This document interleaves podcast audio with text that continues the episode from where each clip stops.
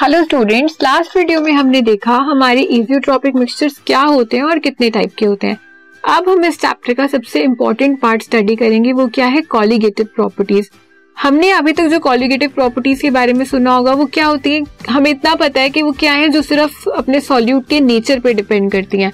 ये बिल्कुल ठीक है, वो नेचर पे ही डिपेंड करती है बट अब वो किस किसमें, कहाँ कहाँ लिंक करती है और हमारा सॉल्यूट का नेचर होना कैसा चाहिए तो हम इसमें आगे स्टडी करेंगे, ठीक है? So colligative properties are those properties which depends upon the number of solute particles जिस जो सिर्फ़ हमारे सॉल्यूट पार्टिकल के नंबर पे डिपेंड करता है मतलब कि हम कितना अमाउंट उसका ले रहे हैं, वो कैसा है हमारा जो सॉल्यूट है in a solution irrespective of their nature ये नहीं ऑर्गेनिक है इनऑर्गेनिक है, हमें उससे कोई मतलब नहीं है। हमें सिर्फ़ इसमें ये स्टडी करना है कि हमारा अमाउंट कितना है, किसका जो सॉल्यूट हम डाल रहे हैं, ठीक है? तो इसमें कुछ प्रॉपर्टीज़ हैं कॉलिगेटिव प्रॉपर्टीज़ में फ़र्स्ट है हमारी relative lowering of vapour pressure osmotic pressure depression in freezing point elevation in boiling point ये सब, ठीक है? वन बाय वन करके हम इसे स्टडी करेंगे। सबसे पहले हम देखेंगे relative lowering of vapour pressure relative का मतलब क्या होता है? किसी के रिस्पेक्ट में कुछ निकालना, हम अभी तक रिलेटिव स्पीड्स पढ़ते हैं ना, जैसे मैथ्स में हमने बड़ी relative speed A and B की मतलब ए के रिस्पेक्ट में बी की निकाली या बी के रिस्पेक्ट में ए की निकाली। अब सेम हम इसमें यहाँ करेंगे। क्या करेंगे? It is the ratio of lowering in vapour pressure to the vapour pressure of pure solvent इसमें हम क्या करेंगे? हमने एक रेशियो निकालनी है वेपर प्रेशर की। किसके साथ? वेपर प्रेशर प्योर सॉल्वेंट में। अब बात किसकी हो रही है? सॉल्यूट की हो रही है। हमें मतलब ही सिर्फ़ सॉल्यूट से। हमें सॉल्वेंट से कोई मतलब नहीं है। ना उसके नेचर से कुछ नहीं हमें लेना देना। हमें सिर्फ़ बात किसकी करनी है? अपने सॉल्यूट की। ठीक है? तो यहाँ पे सॉल्यूट की बात हो रही है तो सॉल्यूट का ही हम लेंगे ना प्योर सॉल्वेंट का वेपर प्रेशर अभी कैलकुलेशन करेंगे तो उसमें और क्लियर होगा आपको। So the relative lowering in vapour pressure of solution containing a non-volatile solute is equal to the mole fraction of solute in the solution. इसमें हमने क्या लिया? सबसे पहले तो हमने रिलेटिव लोवरिंग ली या रेशियो ली किसकी? Vapour pressure of solution to the vapour pressure of component in pure state अब वो किसके इक्वल है? वो है मोल फ्रिक्शन के इक्वल किसके? सॉल्यूट के मोल फ्रिक्शन के इक्वल, ठीक है? और यहाँ पे हम सॉल्यूट कौन सा ले रहे हैं? Non volatile. ये आपको याद रखना है कि हम यहाँ पे नॉन वोलेटाइल सॉल्यूट ले रहे हैं और क्यों ले रहे हैं? नॉन वोलेटाइल कौन सा सॉल्यूट होता है? जो इवेपोरेट नहीं होता। अब जब वो इवेपोरेट नहीं होगा तो उसकी कॉन्सेंट्रेशन में कोई चेंज नहीं आएगा।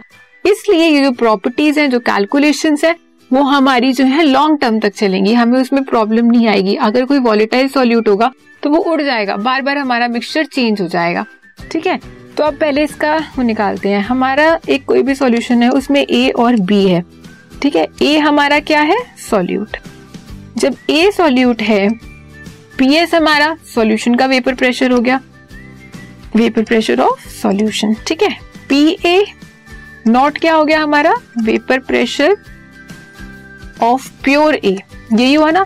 अब हमारी रिलेटिव लोवरिंग की क्या डेफिनेशन है? Lowering in vapour pressure to vapour pressure of pure solvent तो यहाँ पे P A not minus P S divided by P A not यही होगा।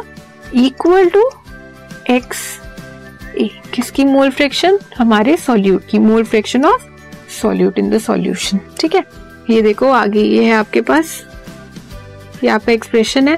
अब आपके पास एक क्वेश्चन और भी आ सकता है। फाइनल तो यही है हमारा रिलेटिव लोवरिंग का प्रेशर फॉर्मूला कह लो या कुछ भी, आप जनरल अपना एक आउटकम कह लो मैथमेटिकल एक्सप्रेशन कह लो।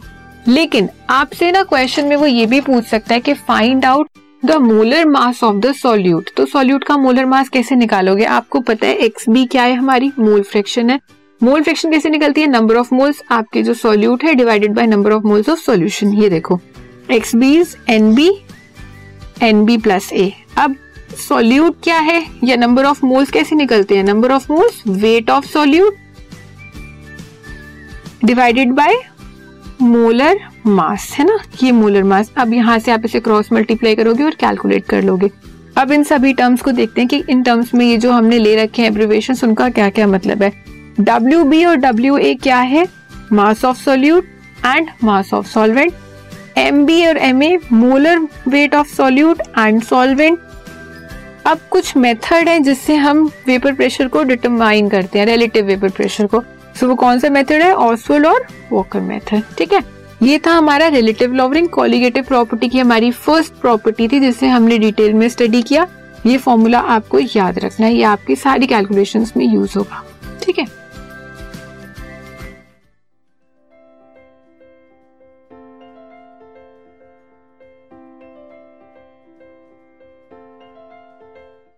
This podcast is brought you by Hub Hopper and Shiksha Abhiyan अगर आपको ये पॉडकास्ट पसंद आया तो प्लीज़ लाइक शेयर और सब्सक्राइब करें और वीडियो क्लासेस के लिए शिक्षा अभियान के यूट्यूब चैनल पर जाएँ।